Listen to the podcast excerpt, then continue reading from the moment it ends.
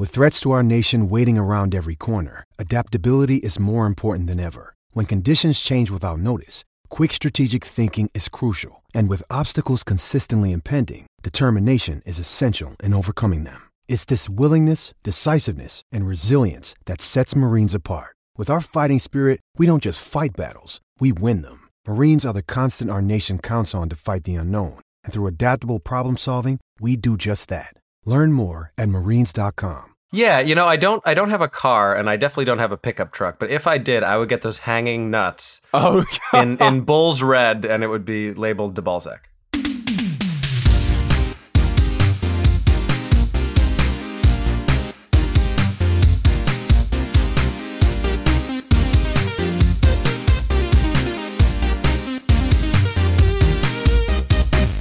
Sup, nerds? It's basketball. Welcome to Horse, a basketball podcast about everything except for the wins and losses. My name is Mike Schubert, and I'm joined by my trusted co host, the me eking out a win against you in one on one, to you absolutely walloping me in one on one a couple minutes later. It's Adam Mamawala. Adam, how's it going? More like Adam Mama Wallop. you did make mincemeat of me in our second one on one.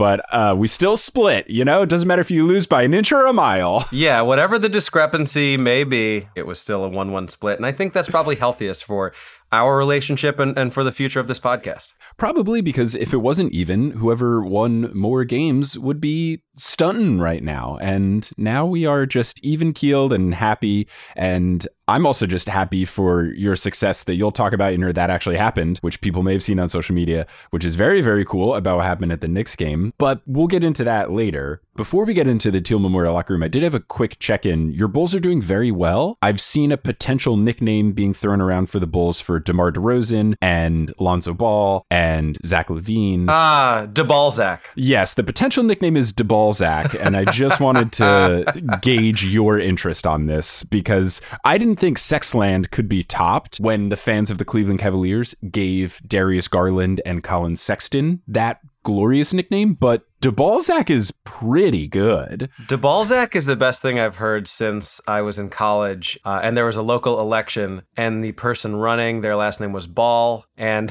their running mate was Cox. And so there Ooh. were Ball Cox signs all over the place. And college students, being college students, kept stealing them from people's lawns, which is a crime. So that became a, a real point of contention like, hey, everyone, we know this is funny. Also, please stop taking signs from people's lawns to hang them in your dorm rooms. But hey, you know, it's some sort of statistic that sometimes people just vote for the silliest name in small local elections. So maybe maybe that was the the factor behind picking the running mate. It's you know? totally possible. Uh, as for DeBallZach, I have just become aware of this recently. And listen, if the Bulls keep playing the way they have been playing, you can call them whatever the hell you like. I don't care.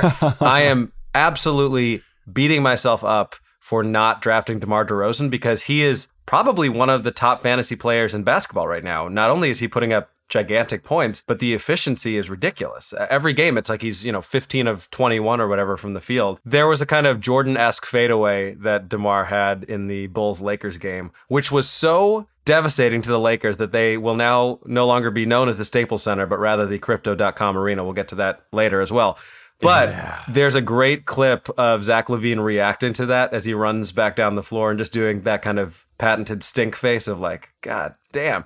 So De, DeBallZach playing quite well. Bulls had back to back wins at the Clippers and at the Lakers. And this is notoriously a trip that happens every single year for the Bulls because in November, the circus comes to town. Uh, I don't love circuses, by the way. Oh, Circuses nah. weird me out. I've never been, but I have no interest to attend one. I think the closest I would get to that would be Cirque du Soleil, which feels more like gymnastics and acrobatics. Yeah, the closest I'm going to get to a circus is going to a Brooklyn Nets game this year. But Hey, Anyway, every single year for as long as the Bulls have played in the United Center, the Ringling Brothers Circus or whatever it is comes to town for like two weeks in November, and that is when the Bulls have their West Coast road trip. And historically, other than the Jordan years, the Bulls just lose every game. Like they'll go out to the West Coast and be like one and seven, and then come home with their tails between their legs. And in this case, the Bulls lost to the Warriors, which you know the Warriors are very good. They're the best team in very, basketball very, right very now. good, and then have beaten the Clippers and Lakers on a back-to-back night in a pretty impressive fashion. So I I'm pretty excited. I got to see your Knicks pull out a very impressive victory in person a couple days ago. So reasons to be excited all around. Yeah, it's funny that the Bulls have that set thing where they have to go on a road trip. I recently learned that the Connecticut Sun of the WNBA have to do that. They always start the year on a road trip because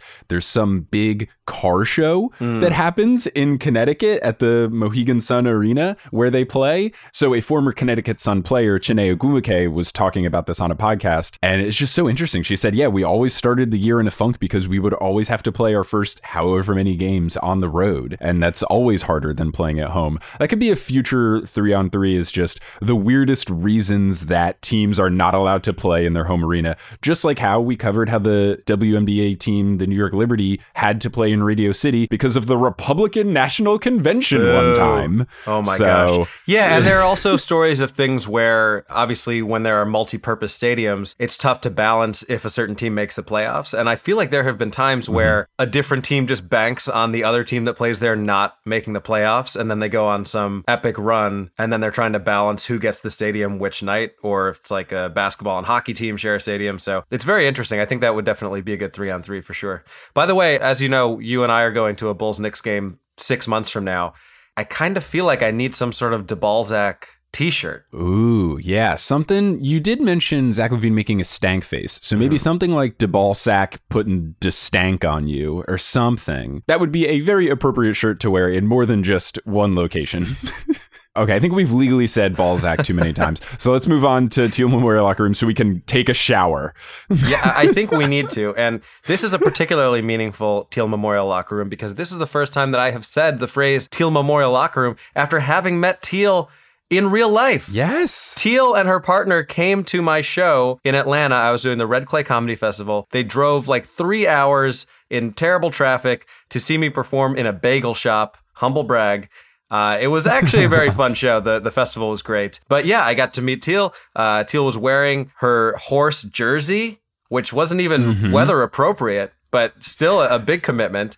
Uh, lovely person. It was it was awesome, and I I know you you've met Teal uh, as well, and it does mean a lot to us when when people come out and and support us either for horse related things or our personal endeavors. So I do very much appreciate it. Yeah, Teal will just do this where you'll be doing a live show for something, and then Teal will not have told you that she's driven three plus hours to see you, and then she's just in the front row, and you take the stage. It's like, wait a second, Teal, why are you here? Like she yeah. did that for one of the recent Potterless shows. Maybe it was the Philly one. I don't know, but it's like, what are you doing here? It was it was really cool, and uh, in the interest of that, and usually we don't self promote too much, but I do want to let you know right now, yes, uh, as you are listening it. to this on November twenty second or whenever you do, that I have some shows coming up in person person. So if you feel comfortable going, and also if you are vaccinated, because that is the rules to get into these shows, um, I will be at Stand Up New York, uh, headlining on Tuesday, December 30th. Then I'm going to be recording my album at Zanies in Chicago, December 3rd and 4th. Uh, and then I will be at the Stress Factory in New Jersey, December 22nd, which is a Wednesday. And lastly, I am thinking of doing a free virtual show as like a run through for my album recording just to get one more time to get those words out yeah, of my yeah. mouth. So I will make sure to have us post about that on the horse page. But if anybody is around and can come to any of these in person shows, that would be amazing. And if you do, please uh, introduce yourself. Uh, I, I, know some of you Chicago people have uh, have mentioned that you might be trying to come. That is my news. Self promotion over. Do it, do it. Go to his shows. So now let's go to the Teal Memorial Locker Room where we can get centered and get ready to talk about more basketball things. You know who's always ready to talk about basketball things? I feel like it's got to be our patrons. It's our patrons. So shout out to our producer level patrons, always ready to talk about basketball. Polly Burge, Kendra Hadley, Adam Harwick, Salvatore Testa, Trust the Process, Siobhan Ellsbury, Shooby Godzilla got busy, Steph Curry for three.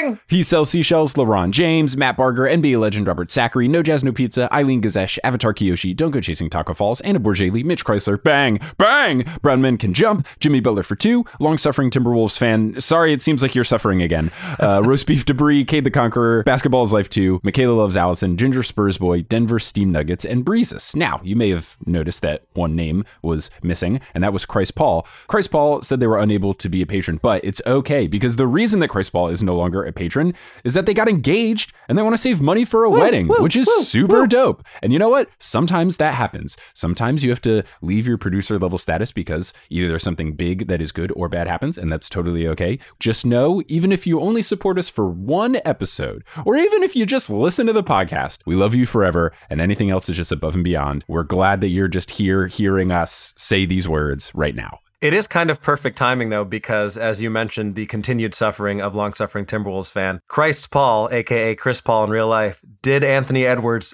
dirty the other day. And we will put the clip to this. Did you see this? I did not know. Oh my gosh. So Chris Paul's coming down on a fast break, and he does this move where there's someone running behind him, and he dribbles the ball between his legs, looking like he's going to pass it behind him, and then grabs it from behind him and continues to the basket. And Edwards bit so hard. It's probably the best fake I've seen in the NBA this season. That's fantastic. We will obviously put a link to that Yeah. on the episode page of horsehoops.com. But we also have a sponsor for this episode, of course, and that is Takeline, another great basketball podcast. Sports, culture, takes. Takeline has it all. It's a weekly podcast hosted by Emmy Award winner Jason Concepcion and two time WNBA champion Renee Montgomery. It's a fast paced exploration of the NBA and the world of sports and culture. Each week, Jason and Renee talk about the games, players, controversies, and stories that run both on and off the court. You can subscribe to hear Takeline every Tuesday, wherever you get your podcasts. What's also very cool is that Renee Montgomery is also a part owner of the Atlanta Dream. So you get to hear someone talk about what it's like to run a WNBA team and also be a good person at the same time because she's not one of those Kelly Loeffler types. She's very cool and it's interesting to hear a down to earth person similar to Sarah Spain in our last episode talking about being a part owner of the Chicago Red Stars. So you get some cool insight and it's a good podcast. I approve of it. I genuinely listen to it. It's called Take Line. Check it out. Absolutely, and uh, you know it's funny because I think after we did the the episode about the Atlanta Dream, we got some feedback letting us know that it's actually pronounced Kelly Leffler. And what makes me most Oh. excited about that is knowing that it doesn't matter. yeah, I think that's fantastic. I'm glad that we mispronounced her name for an entire segment devoted to her. The, that makes it even better. I'm much more proud of our work. Same. Also, before we leave the Teal Memorial Locker Room, we just want to thank Multitude for having us as a part of the collective. There's a bunch of fun podcasts on Multitude, one of which that you may enjoy is Join the Party. It's a collaborative storytelling role playing podcast powered by the rules of Dungeons and Dragons. In the first campaign, they explored fantasy, adventure, intrigue, magic, and drama. And in the new story, they are tackling science, superpowers, a better future, and the responsibility to help others. It is run by a whole bunch of lovely multitude folks. Eric Silver is the DM, Brandon Grugel, Amanda McLaughlin, and Julia Schifini are all players. Brandon does the sound design. It's a really fun time. Each month, they also sit down for the after party where they break down the game and they answer your questions about how to play Dungeons and Dragons and other role-playing games. So if you have wanted to get into D&D but you have no idea what you're doing, Join the Party can be a great way to do so. It's a party, you're invited. You can search for Join the Party in your podcast app or you can go to jointhepartypod.com. And with that complete, we can now launch into full court press, get it like the news. Mm-hmm. Okay, so there's two bits of news. Both are sad, but one is funny sad and one is genuinely sad. Do you want funny sad or genuine sad first? Let's start genuine sad to get the unpleasant stuff out of the way. Sure. Genuine sad. You may have heard some rumblings about this, but there is currently an investigation being launched into the owner of the Phoenix Suns, longtime terrible person, Robert Sarver. Everyone has known this guy has been a terrible person for a very long time. It is similar to the Donald Sterling Clippers situation where before an investigation was launched, zero people were surprised, but now there's been an investigation launched and Baxter Holmes of ESPN released a very thorough article about this investigation. He interviewed a lot of people. 70 current and former Suns employees came forward to discuss claims of misogyny, racism, sexism. There are claims of having an HR department that fires people who come forward. We will put the link to this article. It's certainly worth a read if you are okay digesting some of this stuff at the episode page of horsehoops.com. They're currently looking into it. It's not going to have any sort of decision for a while. It's not going to be a quick turnaround by any means. There's just lots of terrible things in there. Not great. And this is not to say that an individual accusation shouldn't be taken seriously, but when it is to this level where there are 60, 70, 80 employees from various departments not even really mm-hmm. who work with one another, describing a level of toxicity in a workplace that seems very consistent. It seems pretty hard to overlook. One thing that I found interesting, though, and correct me if I'm wrong, is that to this point, Suns head coach Monty Williams and Suns GM uh, James Jones have not come out and said anything negative about Robert Sarver. In fact, I believe Monty Williams said that his relationship with Sarver is one of the reasons that he chose to coach the Suns. Am I wrong on that? No, you are correct. Unfortunately, the coach, GM, and players have all taken either the I don't think that these claims are true or that's not the Robert Sarver that I know, right. which is always the worst when these yeah. kind of things happen is, oh, this person's never been mean to me individually. I'm just waiting to hear what a good Christian is. that's oh usually oh the God. other thing. Uh, but yes, the, he's been good to me, so clearly he couldn't be mean to anyone else in the world. Right. But maybe those people are in a bit of a tricky situation where if they said anything, they would get immediately fired. But if you read the article, what it seems like is these folks are not currently speaking out, but some people anonymously who currently work for the Suns are speaking out. And then some past employees are speaking out. Very notably, Earl Watson, who is a former head coach, gave a lot of quotes and a lot of stories and put his name behind all of them, which is a ballsy move. Yeah. You would think Earl Watson is trying to be in the position of getting hired by another NBA team, and speaking out might make other people not want to hire him because. Here's a fun newsflash in case you didn't know. Most of the owners in the NBA and basically in any sports league are bad people. They're bad people. They're super rich and they don't like hiring people that could potentially hold them accountable because, oh no, what would happen if a billionaire was held accountable? So he's certainly hurting his future job prospects, but huge shout out to Earl Watson for speaking up. And also in this article, you'll see people cite specific stories. And then Baxter Holmes says, 12 people confirmed this story right. or six people reiterated this story. So it's not just a he said, she said, it's a dozen people said. Right. And a lot of people who don't even work for the Suns anymore and don't really have anything to gain by saying it. Exactly. So we'll see what comes of it. It's going to be a long investigation. I don't have high hopes in Robert Sarver actually getting dismissed here. He'll probably just get slapped with a big fine and he'll do one of those things where he'll take a year off. It's funny, on Take Line, they actually predicted this. Unfortunately, I think their prediction is spot on where they think he'll take a year off, he'll hire a woman of color to be some high position of power, and then he'll come back and try to act like everything's okay and just try to stay out of the limelight. And unfortunately, I think right. that is the most likely scenario. Yeah, I think so too. I think there'll probably be some sort of fines. There was one incident in particular that I saw Baxter Holmes talking about on an interview on Outside the Lines on ESPN, uh, and we can put a link to this as well, where one of the allegations against Robert Sarver is that he was passing around a photo of his wife in a bikini to other employees mm-hmm. and they were all like what are we supposed to do with this? Like this is not appropriate. And sarver claims that that incident occurred and is being completely mischaracterized because in actuality his wife had received a bathing suit from some company and in his words he wanted to show the photo so that other Suns employees could see what the bathing suit looked like and decide if they wanted to sell that type of bathing suit in the Suns team store and that is the yeah. most lieish sounding lie I've ever heard. Like, what the hell? I also believe that the people who came forward about this bikini story said that he was also bragging about certain things he would do with his wife in right. terms of a sexual nature. And not like going apple picking. No. Other things. but yeah, he's basically denied everything except for one instance. He said that there was one instance where he said the N word, but he was quoting another player telling a story. So he was just trying to share, oh, so and so said this, and then he actually said it. He has taken a very all of this stuff isn't true stance. The Suns have released multiple press releases saying that this is not true. They've sent multiple letters to ESPN saying, shut this down, all that. But even in the story here, and I'll we'll leave it with this like particular example, which will give you kind of a sense of what's going on. Earl Watson told a story where there's a player who got a technical foul and apparently using the N word in language towards the referee was part of the reason why the player got the foul. So in the coach's locker room after the game, Sarver was complaining about this player getting a technical foul for using the N word towards the referee, saying the actual N word. And Earl Watson, the coach, said, You cannot say that. And Earl Watson is black and Hispanic, and Robert Sarver's white.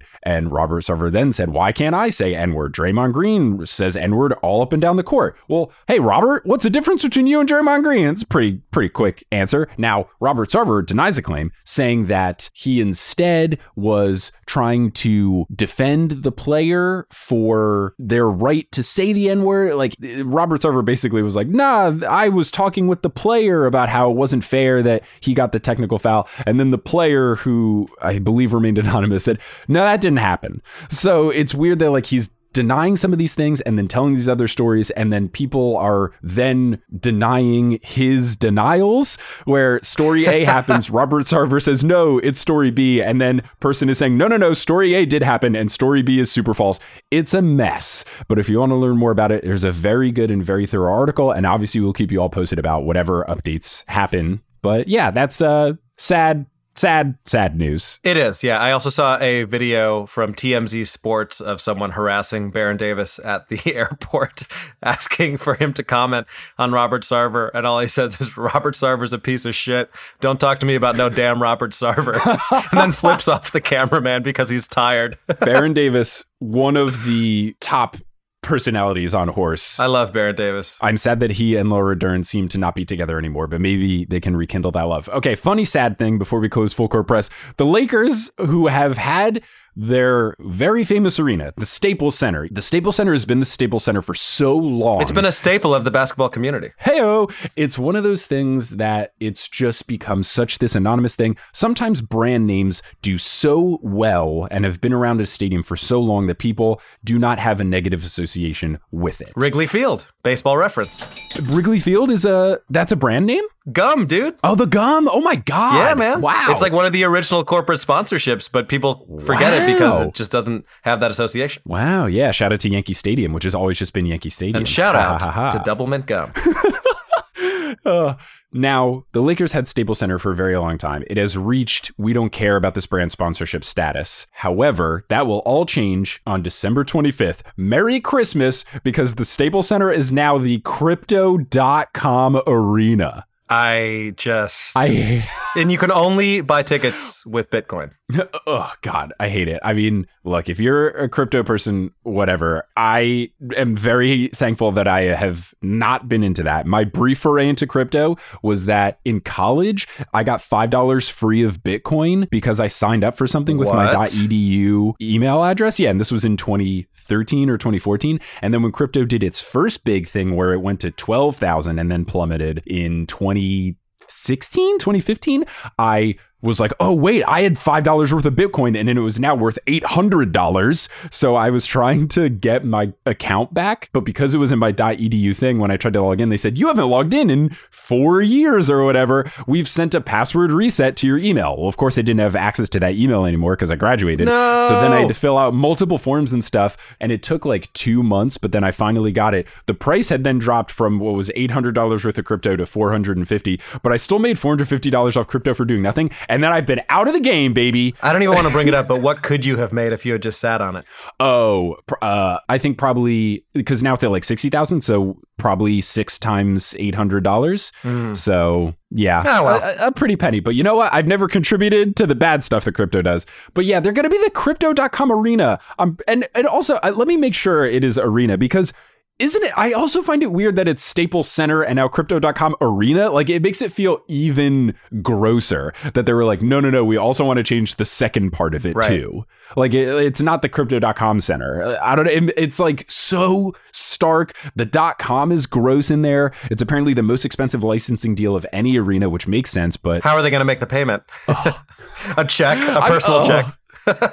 oh my gosh. Yeah, they're going to just pay in cash. Oh, but oh my god. Much, much like the sport of cricket, I have just resigned myself to the fact that I will never understand crypto, no matter how many times it is explained to me. Cricket is coming to America. The 2024 World Cup is going to be in the US. And Polly Burge, longtime producer level patron of horse, Australia won. So I sent her a message saying congratulations. And she was like, You should get into cricket. It's fun. And you should root for the West Indies team. They're exciting. Mm. So we'll see if I become a West Indies cricket fan. Well, cricket is big in India. And my dad has explained it to me before. And I just cannot retain the information. I know you hold on to the bat, and there's wickets and bowlers and no one uses gloves and they break their fingers all the time catching what is basically like a lacrosse ball. Mm-hmm. I do know that they use heat sensors to determine if a ball hit you or not, which is really cool. That's very There's cool. a bunch of tech in there. Yeah, so that's fun. Yes, okay, I have confirmed. I did Google this in an incognito window because I did not want this to be in my search history, but it is the crypto.com arena.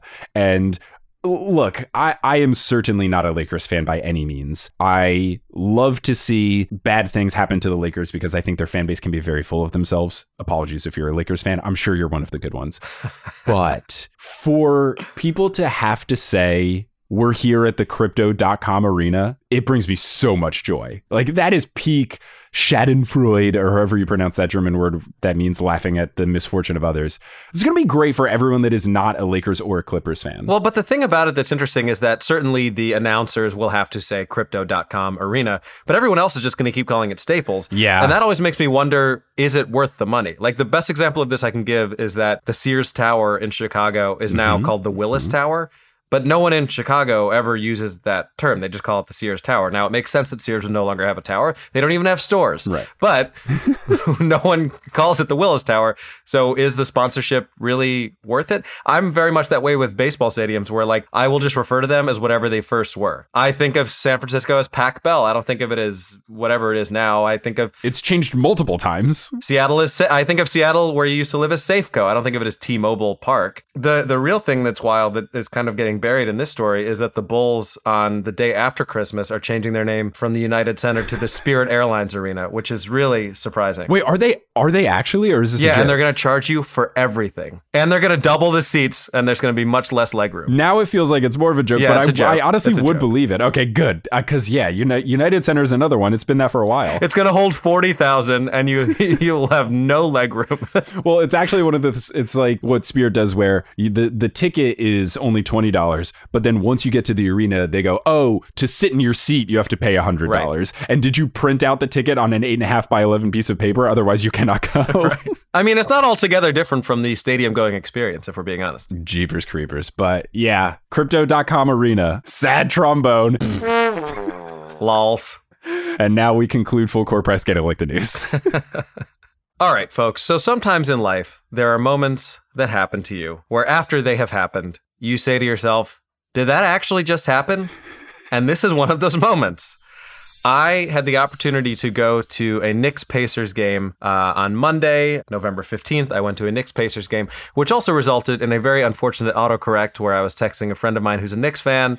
Uh, and I told him that I would be rooting for the Knicks because I have no particular love for Indiana. But my phone decided to say that I have no particular love for Indians, which I don't know if that's like a thing, self hating Indians. I'm not one of them. I just want to be clear that it's really that I just don't like the Indiana Pacers. Autocorrect is wild. And I need need to figure out a way. I know that you can do a thing where you can automatically say if you type some sort of combination, it'll auto correct it to something else. Mm-hmm. I need there to be a way to tell my phone, please don't make this autocorrect because that's never happened to me. But like, yeah, I get it. The A and the S are right next to each other on the keyboard, but it's one of those things where it's like, this is a very risky autocorrect. It would be much easier and much safer if you were trying to talk about Indians, but it accidentally said Indiana because that's an autocorrect where you go, haha, I did not mean the state name. I meant the people of India there the number of times I try to type new like New York or New Year's and it corrects it to Jew is alarming.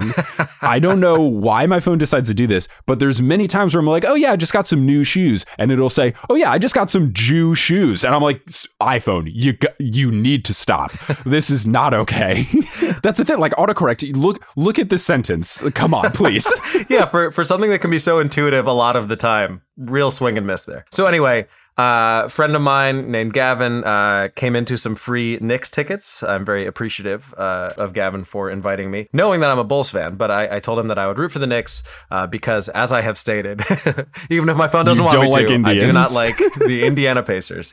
Um, that goes all the way back to the Reggie Miller team of the 90s, whom you also hated. The Bulls did not get along very well with them either. So we go to the game. And as it turns out, the Knicks, like any other team, have some sort of hype crew, the people who th- shoot t shirts into the stands, that sort of thing. Call them by their legal name, the Seventh Avenue Squad. Are you kidding me? No, that's their name. I think they just started calling themselves that this year. Bing bong!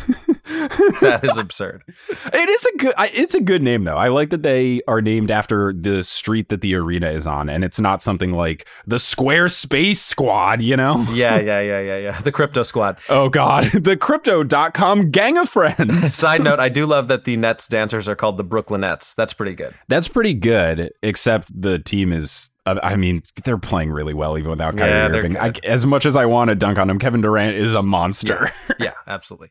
So, anyway, the Seventh Avenue Squad, is that what you said? Yeah, Seventh Avenue Squad, baby. Evidently, the Seventh Avenue Squad, when there are contests at the game, it is the job of a few of these employees to go up to people at the stadium and ask if they would be interested in doing a contest. We were approached and and were asked if we wanted to do a contest potentially. My friend Gavin did not. I did. Uh, my friend Gavin is black, and growing up together, especially in a very white place like Hillsborough, New Jersey, he would often get picked very early in pickup games, and everyone would be disappointed. Um, he would tell people, he's like, "I am a football player. I'm not a basketball player. Please don't pick me." Uh, and yet. He would get picked early, uh, but he was like, "I love the Knicks, and I don't want to be embarrassed on the floor at MSG." Uh, Yeah. But Adam, if you want to do it, do it. So I signed up for it, and I guess they they get a bunch of people to sign up because they don't know if people are going to drop out or they're going to get drunk in the first half and not want to do it. Right. And I get a text uh, towards the end of the second quarter saying like, "You're in. Stay in your seats, and we'll come get you at halftime." Amazing. So, quick question. First off, what section were you in? Because I'm now going to only buy tickets in this section. I was in section 418, so it was like Okay. behind one of the baskets in the in the top section. And unrelated, but kind of related, MSG is so good. MSG is so much better It's perfect. than Barclay. Like if you're in the upper deck of Barclays, you might as well not go to the basketball game. You're looking down at such a steep angle that it's just ridiculous. MSG, even those quote unquote cheap seats, really good. Like you're not that far from the Yeah. court. It's just it's a it's a nice eye line. It is a wide arena, and Right. that was the same thing that made Oracle really good in Oakland. It's wide, but now all these new stadiums they're built that it costs too much to get more blocks of land. Right. So people just make very vertical stadiums, and it's awful. So yes, there's not a bad seat in MSG. It's Right. fantastic. So. When they approached you, did they tell you that it was specifically going to be a basketball one, or did they just say it's going to be a thing? Because sometimes it's like trivia, or No, they specifically they said that it was a skills challenge, which uh, very much piqued my interest. Hell yeah. And they they were looking for people who actually you know claimed that they could play basketball. That was a little surprising to me because I was like, oh, why, wouldn't they want someone who sucks so that then they don't have to give them the prize? But I think they just want it to be entertaining. Like if if somebody keeps dribbling the ball off their foot, it's not going to be fun entertainment for anyone. So they want people who claim to to actually be decent basketball players. So halftime comes around, the employee has, has come up to grab us. Now we are taken into the bowels of Madison Square Garden. So we're like behind the scenes, underneath, uh, next to where the court is. And who walks past us but Simu Liu, star of Shang-Chi. Uh, Wow. And one of my favorite shows that a lot of people haven't seen called Kim's Convenience. It was a Canadian show that is hilarious that's on Netflix. Um, but he is hosting SNL this week and is also a movie star. And he and his buddy just like walk right past because that's where famous people get to come in and out of. So that was pretty cool. And uh, then we're back there. I have to fill out all this paperwork, signing my life away to James Dolan. Like 20 pages of, of paperwork. You know, signing waivers for if you get hurt on the court, uh, COVID release, all that sort of thing. And then they walk me through what the contest is going to be. So it was pretty much exactly what the one in the NBA All Star weekend is. the Taco Bell Skills Challenge. Yes, which is where uh, Players walk through a skills challenge because they are too cool to run. The way it works is that there are four cones set up. You have to run around the outside of the cones. Then you have to pass a ball through uh, a net. Then you get another ball. You shoot a layup. You take that same ball, you run to the other side of the court, and you have to hit an NBA three. Which is very far compared to a high school or even a college three. It is very far, and I feel like you deserve partial credit because of the fact that you and I went to your gym last week and they have a full basketball court that also has an NBA length three. And I was taking shots from the exact spot that I ended up shooting at MSG. So I feel like that definitely helped to understand like what the, the length of it was. Yeah. Now, going into this, my main goal was to not airball the three. That is, I Yes. really did. I was like, if I overshoot it, so be it. But like, I do not want to be the person that airballs uh, a three. They walk us through this whole thing. I get to meet the other guy who I'm competing against. Uh, he's actually from Kentucky, but a huge Knicks fan and in town to see, I presume, the Kentucky Knicks because they've got like what three or four players who went to Kentucky. We do have quite a few, yeah. So we we get kind of escorted back out. Now the other thing that was cool, I got to choose which side I was on, and the other guy was a righty, I was a lefty. So I was like, hey, can we line up in a way that like it'll be easier for both of us to shoot a layup? Very nice of you. Basically, the way it worked was that this was going to happen after the second timeout in the third quarter, and.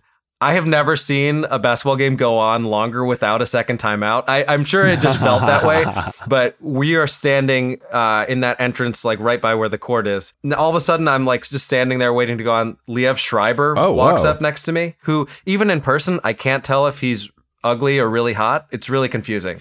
I was standing right next to him, and I was like, "Is does this man look like a rat, or do I want to kiss him on the mouth?" It's I really can't figure it out. So, and the whole thing is surreal. Like I'm looking around. I have never been at, in this part of Madison Square Garden. Um, I I'm not a rich person. That is not a world that I live in. And just trying to like take in the moment, and also realizing that like I am going to stand on the court at Madison Square Garden. And while I am not a Knicks fan, I have been an NBA fan and a huge NBA fan for most of my life. I mean, from the time I was like seven or eight, it's been one of the few things I've consistently cared about. And other than the United Center, aka Spirit Airlines Arena, in the future, I can't think of anywhere that would be more meaningful to be standing on a court. Like thinking of all of the things that happen there, even the things that you probably don't want to think about, but like the Reggie Miller game, the Jordan 55 point game wearing 45, all of the moments from the, the Knicks of, of the past, the Walt Frazier Knicks, the Willis Reed Knicks, and just trying to be like, all right, I want to win this contest. I don't want to embarrass myself, but I also want to make sure to take a minute when I'm on this court to be like, this will probably never happen again. So I want to enjoy where I'm standing right now. So the way it worked out was that where I lined up on the left side of the court was directly next to the Knicks bench. So I walk out there. Nice. Yeah. And the employee who walks me out there is like re explaining the rules to me. And as she is explaining this, I notice that I'm like five feet from Derrick Rose and I like fully black out. Like I, I didn't hear a word she said. I already knew how the contest worked, but it was like the way they depicted in a TV show where someone's like, "Hello, hello." Like she was like, "Hey, are you good?" And I was like, oh, "I'm sorry, I just I blacked out because I'm standing five feet from Derrick Rose and Tom Thibodeau and Taj Gibson, and uh, also they are massive human beings. If you're that close to an NBA player, it is unreasonable how large they are. So I'm standing there, um, and it's all it happens very quickly because there's only so much time uh, during a timeout. So she's holding the ball. You can hear the announcer say like three, two, one. She hands it to me. And I take off in my skinny jeans and Knick shirt that they made me wear against my will. But I love that they know, made I you wear hate a it. shirt. It's so good. It's a cool shirt though. That they It is. It is. If you would like an extra large Knick shirt, it's yours. I already have two other ones that I have caught at arenas, and I don't wear them, but I cannot bring myself to get rid of them because I've I caught them at games. I know, and there, there's a part of me that's like, I should just hold on to it. It's like a cool memento from a very amazing experience. So she hands me the ball. I weave through the cones pretty deftly, if I may say so myself. I pass the ball through the hole uh, in, on my first attempt. it was sweet. Yep, hit the layup on my first attempt. I run back to the other side. And again, my only thought process is I was like, I know I'm in the lead. I know I'm going to have at least one shot at this before the other guy shoots. Um, he was having all sorts of trouble. He like dribbled the ball off his foot. Yeah, he was yeah. on the struggle bus. You did text me all caps. You texted me uh, that you were going to do this, and my one piece of advice was go slow. Yeah. because the only thing that ever happens is what this guy did, where you try to go out of control, you dribble it off your knee or your foot or whatever. You are much better off going at half speed just to make sure you don't make a mistake. Right. Because not only is it going to take more time to pick up the ball, but you would get so much more flustered if you messed up a dribble. So I was just like, take it easy, and I'm glad my coaching came through because that other dude did not take it easy, and Yeah, yeah, yeah, yeah. set him off. No, he was he was like the Tasmanian devil. I I dribble through the cones, I make the pass, I make the layup. So now I'm running down, and again, I'm like, I just don't airball it. Do not airball it. Now, my first shot, I did actually step over the line. I don't think they would have called me on it, but in looking at the no, looking have. at the video, um, I definitely had my at least one foot on the line. So the first shot, I overshoot. I, I actually hit it off the glass, and then it like glances off the right side of the rim. But not a disgusting miss. No, no, no, no. It wasn't. It wasn't terrible. And the other thing that's kind of cool is that if you look at that video that that we've posted or will post on our Instagram, you can see some of the Knicks players on the bench watching it, which is very cool to me. Oh, I didn't notice that. I'll have to watch it. Like not Rose because he was in the game, but some of the bench players Right. who were just kind of. Yeah, like Deuce McBride was Right. checking your skills. That sounds like a porn star from the '70s, by the way, Deuce McBride. That's a ridiculous name. He's uh, one of our rookies. I hope he turns out to be good because that's a quality name. It's a great name. So I missed the first shot. Now the other guy comes down. He gets a chance to shoot. So if he had made it, I would have been done. He misses. And I've I was always this way playing the the game knockout. Like it throws me off to shoot when somebody else is shooting. 100%. So the the guy who works for the Knicks is yelling at me like shoot shoot shoot, and I was like I know what I'm doing. So I wait for the other guy to shoot. Once his ball misses, I take my time, line it up, and uh, in the immortal words of Mike Breen, bang! I would have shot my mama wall. And I had thought about this before. I'm not gonna lie and say that it was spontaneous, but I was like, if I hit the shot, I have to do something. So I did the uh, the patented LeBron James pushing the floor down that has now been co-opted by uh, someone the Knicks hate, Trae Young. So I, I hit him with the Bron. It was like a whirlwind where the the guy like grabs me and then I have to go, you know, look at the camera and I was wearing a mask, so I couldn't really do anything but like do the thumbs up. Uh, I get whisked off the court, and uh, I very much wanted to go like high five Derrick Rose, but I was told later that that would have been a real problem for them if I tried to do. oh, that. you would have been super arrested. Yeah, I would have been like tackled probably. Here's my favorite part, right? So the basically the way it worked is if if anybody won, the winner got five hundred dollars. If nobody hit the shot, you both got two fifty. And I think uh, in this case, like the other guy still got that, even though I I hit the shot. And I think that's probably why they want people who are good in this case because this is one since it's head to head.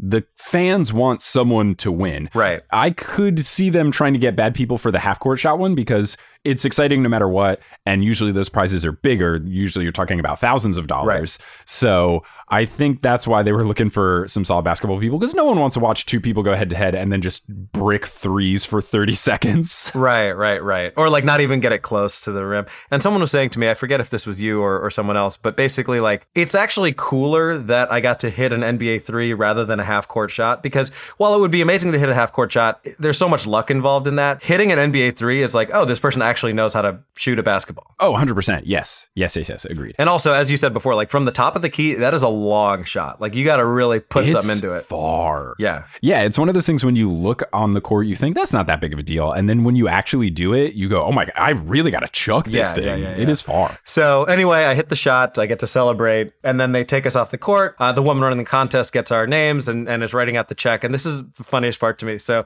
she writes a check to me for five hundred dollars, hands it to me, goes congratulations, and then completely seriously goes, just wait twenty four hours to cash it. And I was like, what are we doing? What James Dolan has me on layaway? What do you? You're the Knicks, so you got to move some money around. What are we doing here? I have not cashed it yet. I'm gonna I'm gonna deposit it today. I wanted to make sure I gave it the full twenty four. You should do a mobile deposit so you can keep the Oh, check. yeah, and then you should 100%. Frame the check. 100%. Yeah, yeah. And then you can put it up in your room or we'll put it up in the studio or something. Yeah. That's so cool. Man, Absolutely. You can now say you were paid by the New York Knicks. I was paid by the New York Knicks, and in case anyone's keeping track at home, I am a lifetime 66.7% field goal shooter at Madison Square Garden, and that, my friend, actually happened. It did, and we even had a conversation about it while we were at my gym shooting. You said, if you had to shoot a bunch of NBA threes unguarded, how many do you think you could make? And I think I said I would make 25%, and I think you said uh, you, you're a much better three point shooter than me. And you said, I think I would make 40%. And it's funny that you now shoot 50% from NBA three. It's, I mean, here's the thing, right? Like, first of all, if I had missed a layup, I never would have forgiven myself. That would be so embarrassing. Right, right. That would be rough. Even looking at the video, I don't feel like it was as clean as it should have been. Like I hit, I hit the rim. it was a little bit of a goofy form, Yeah. but it's okay. I was, I, I, I was very nervous. How could you not be? Yeah.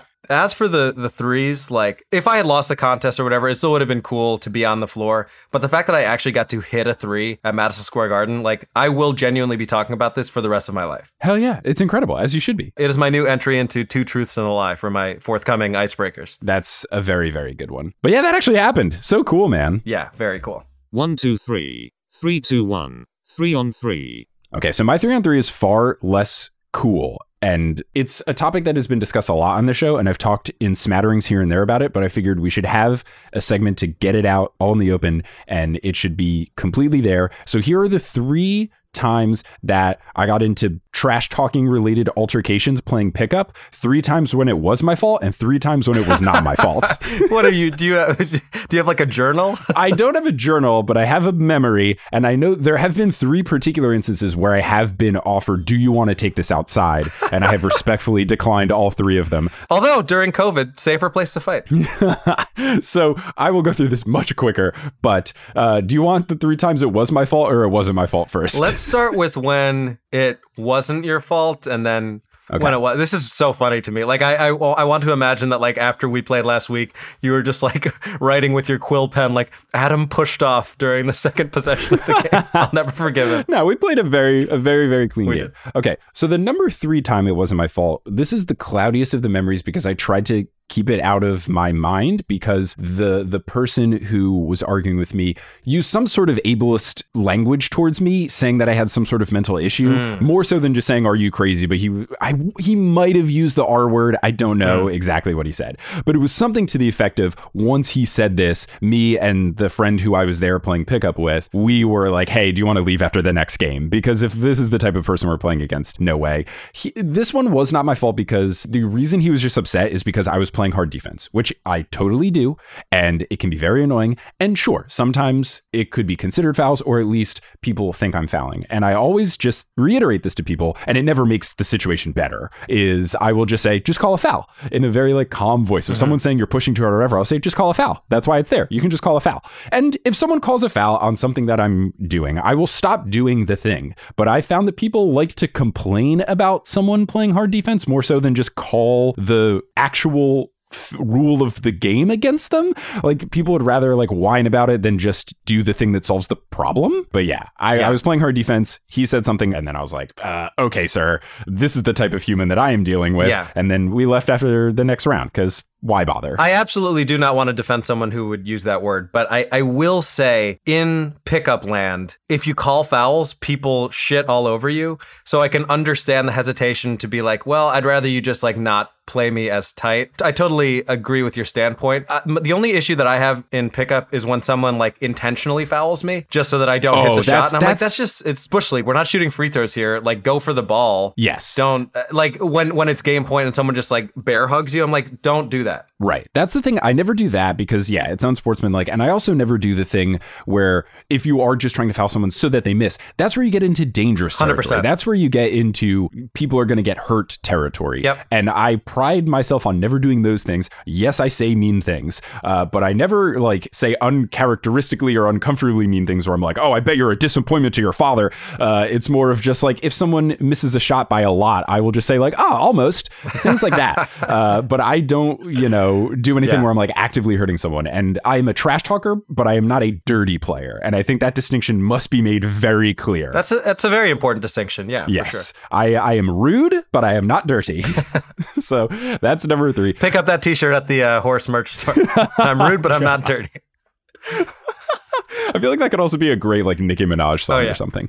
So number two, this one was incredibly surprising to me. First off, I was playing at my friend's court and it was a church league thing. It's one of those mega churches in Texas. I don't know if these have ever existed in a place where you live, but in Texas, there are these churches that are absolutely gigantic. And then there are these huge, like, think Joel Osteen, who does preside in the place where the Houston Rockets used to play. Wow. No joke, but also fuck Joel Osteen the most. he refused to open his doors to people when there was awful flooding in Houston, and he got bullied so hard on social media that he did it and has done it anytime any sort of hurricane or something has come through Houston. But fuck Joel Osteen. It's one of those mega churches where they have all these big complexes because then they do like after school activities or youth group, whatever. So they had multiple basketball courts, you know, like a church should have.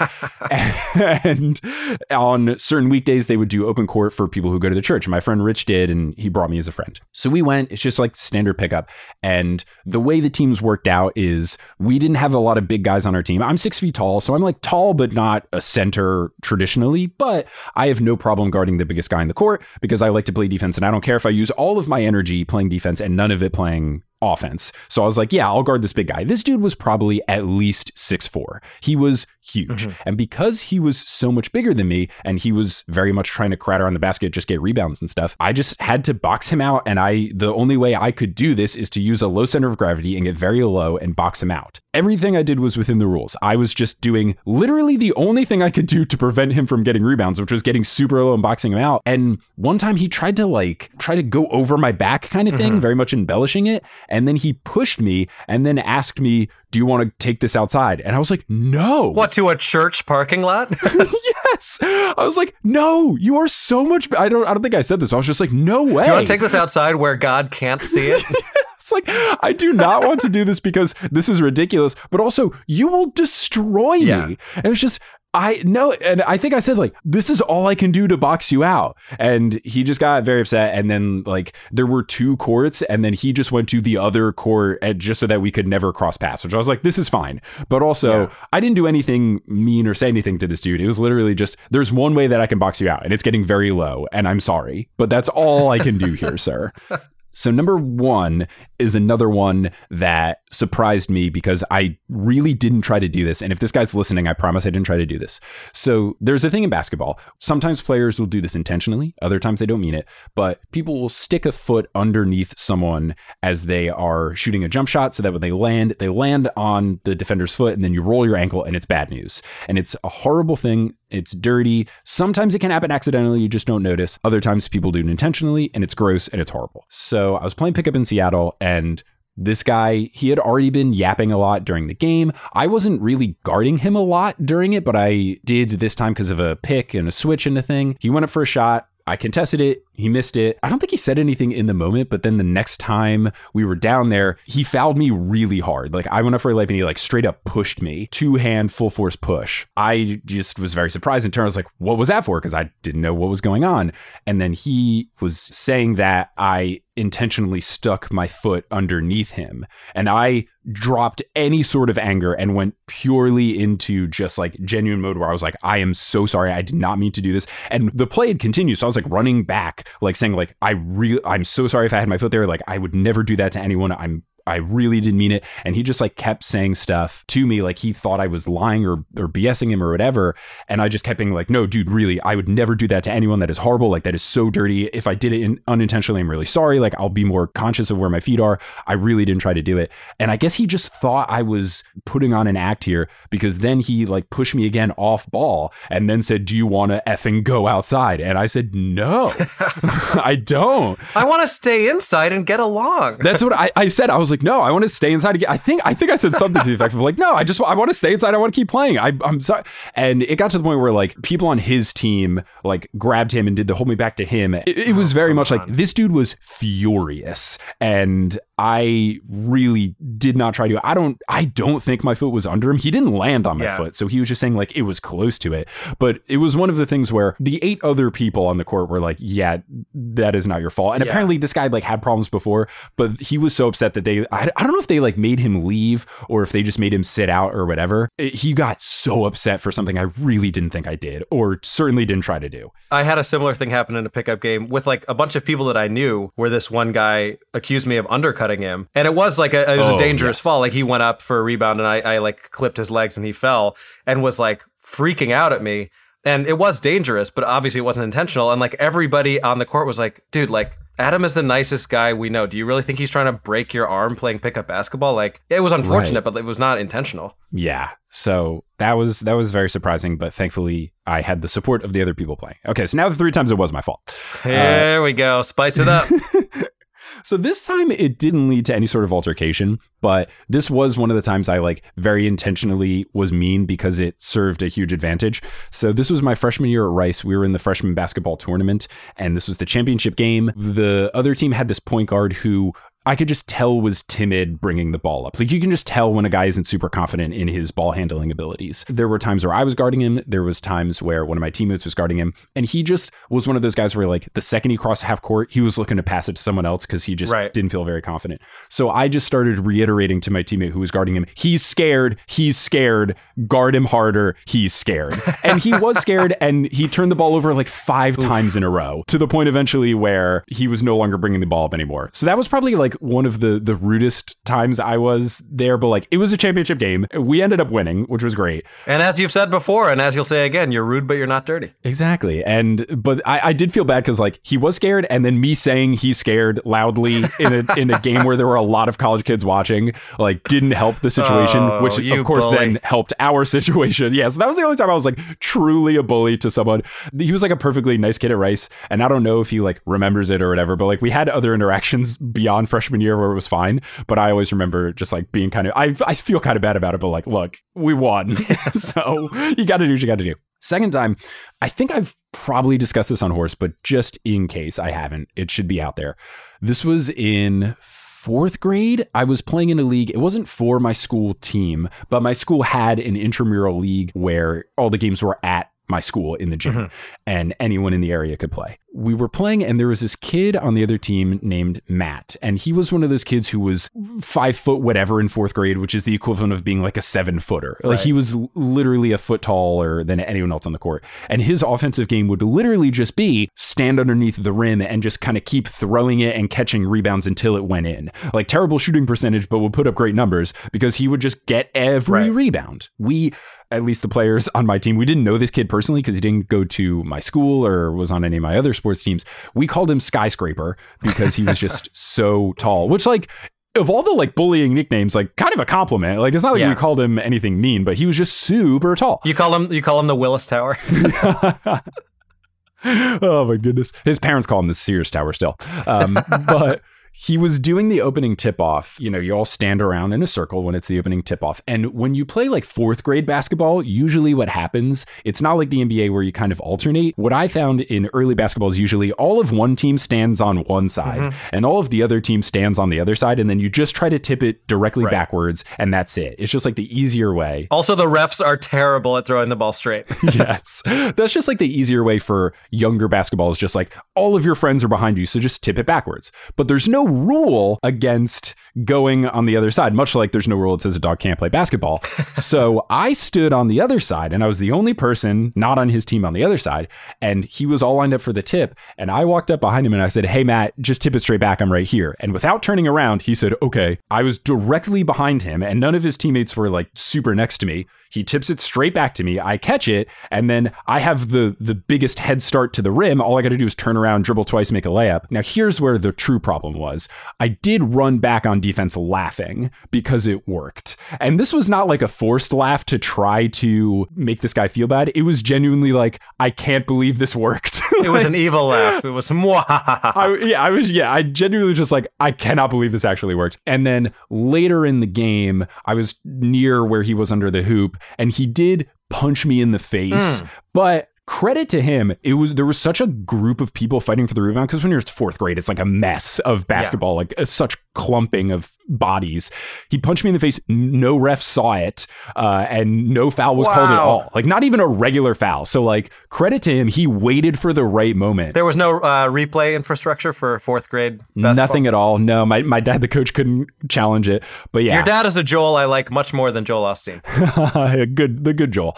But yes, uh, punch in the face for sure. De- oh, deserved. I think certainly deserved. Yeah, you shouldn't punch someone in the face, but I will say that is akin to when someone in pickup calls for the ball when they're not on your team. They're like, here, here, here. Oh, and then oh, they catch it and score. gotta And it's, and it's like, I guess it's gamesmanship, but I'm like, is that really how you want to win? In pickup, it's not fair because there's not uniforms and you've met your teammates Yeah. 15 seconds ago. At least in this game, we had all our uniforms. I really thought when I said it, he was going to turn around and be like, ha ha ha, you're on the blue team. But he didn't. Speaking of which, I know you got to get to your first one. I have had numerous turnovers in leagues due to color blindness. There are times where it's like the Hmm. blue team versus the purple team, and I'm like, everyone here looks exactly the same. That's my color blindness. I'm red green color deficient, but I can't distinguish between blue and purple. Yeah, I've passed to the wrong person. That's wild. I think every every pickup league should just be you get a black and white reversible penny, and then one team's a white team and one team's a black team. That should be every single pickup. That league. is a great idea. I've, I one league that I did was that, and I was like, why is not every league this? Yeah. This should just be it. All right, number one. This one was, it was my fault that the person responded this way, but I do think his response was unwarranted. So this was at Rice University my senior year, and we were just playing pickup. I was playing against this guy who, he's one of those pickup guys that likes to shoot a lot, but isn't that good. Like he looks like he should be really good because he was tall and very much in shape, but like basketball just isn't his sport. I was guarding him. He kept shooting threes and he kept missing them. He missed, I believe, three in a row. And then I got to the point where, okay, you've missed three in a row. I'm better off rather than guarding you. I'm better off just trying to get the rebound. Mm-hmm. So when he would go up for the shot, I would purposely not go out to contest it. And to make sure that my teammates didn't waste their energy trying to contest it, I would just say, leave it, leave it, leave it. So that, you know, if he shoots, fine. But like he's missed three consecutive threes quite badly. It's not worth guarding. Mm-hmm. Now, also, I'm saying this because it is never fun when you've missed three shots for someone to then voice out loud, this person is not very good at what they're trying to do. So it was certainly intentional on my point, but it was also strategic of like, hey, everyone on my team, don't worry about this box out and get the rebound. Right. He then proceeded to miss three more in a row where I said, leave it, leave it, leave it every time. Then he goes up for a seventh one and I said, leave it, leave it, leave it. He made the shot and then we were both running back and he turned to me and he said, leave that. Bitch. Congrats on your one for seven. I literally said, You're one for seven. this guy, like, was a jerk. I knew him in school. He was, you know, one of those, like, classic, like, party kids who's like too cool for school at Rice University, nerdy ass school. He's like, I'm cool. The sort of person who would be psyched about the change to crypto.com. Oh, he'd love it. Yeah, I'm with 100% certainty this guy's a crypto guy.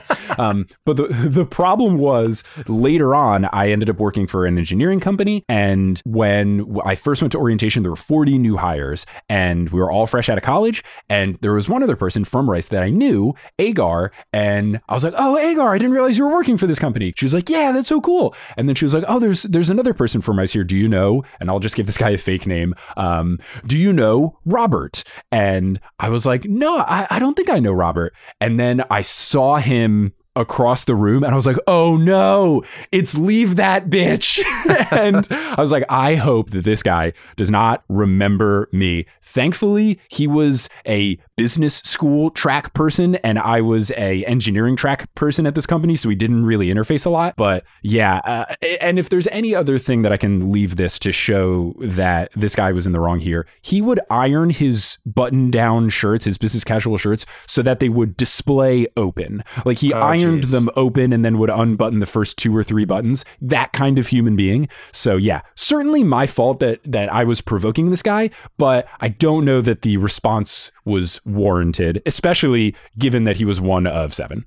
Well, let's hope that he is better at his job than he is at shooting threes. Yes, and that concludes three on three, where I say the the times where it wasn't wasn't my fault.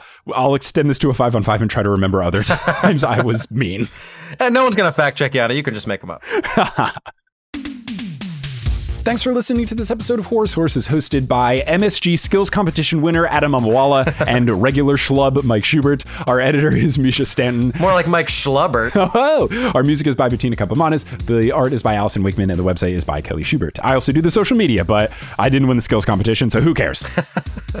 Thank you to our producer level patrons Polly Burge, Kendra Hadley, Adam Hartwick, Salvatore Testa, Trust the Process, Siobhan Ellsbury, Shooby Dooby Doo, Godzilla Got Busy, Steph Curry for three, He Sells! Seashells, LaRon James, Matt NBA legend Robert Zachary, No Jazz No Pizza, Eileen Gazesh, Avatar Kiyoshi, Doko Chasing Taco Falls, Anna Borjali, Mitch Chrysler, Bang, Bang, Brown Men Can Jump, Jimmy Butler for two, Long Suffering Timberwolves fan, Roast Beef Debris, Kay the Conqueror, Basketball is Life 2, Michaela Loves Allison, Ginger Spurs Boy, Denver Steamed Nuggets, and Breezes. Follow us on Instagram and Facebook at Horse Hoops and on Twitter at Horse underscore Hoops because Horse Hoops lost to Adam in the skills competition. That guy had Shouldn't the Horse Hoops handle, and they said, wow, man, you, you dribbled off your leg. we got to delete your Twitter should have account. listened to Schubes. Check out our website, horsehoops.com, for links to some of the stuff we talked about today, including more information about Robert Sarver, Chris Paul, aka Christ Paul, undressing Anthony Edwards on a wild fake, and much more. Yes, and if you want to support the show on Patreon, you can hear us say your name every episode. You can get a jersey like Teal had. You can get stickers, a whole bunch of fun stuff at patreon.com slash horsehoops. There's also bonus content. I do think a fun overtime for this one is I did not do a skills competition at MSG, but I did once quote unquote win the dance cam. And I think that could be a fun Oh, overtime. maybe that'll be our next overtime. But you can check all that out at patreon.com slash horsehoops. And we will close this episode out as we do every episode by saying something on the count of three. I think we should give you love for something on the count of three. Maybe like bang. How about how about this? This is what we're gonna do. All right, we're gonna honor Marv Albert with a. Uh, this is how it's gonna go. Mamawala for three. Yes. Okay, we'll do that on the count of three. So one, two, three. Mamawala for three. Yes. Gosh, your Marv Albert is so good. I wish he was a better person.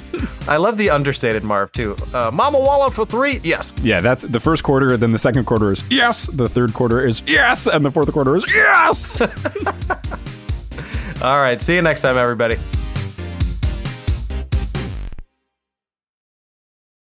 Hey, Drew Scott here, and I'm Jonathan Scott, reminding you that life's better with a home policy from American Family Insurance. They can help you get just the right protection at just the right price and help you save when you bundle home and auto. Kind of like Goldilocks and the Three Bears. It'll be just right for you. We love a custom build. American Family Insurance. Insure carefully, dream fearlessly. Get a quote and find an agent at amfam.com. Products not available in every state. Visit amfam.com to learn how discounts may apply to you. American Family Mutual Insurance Company SI and its operating company 6000 American Parkway, Madison, Wisconsin.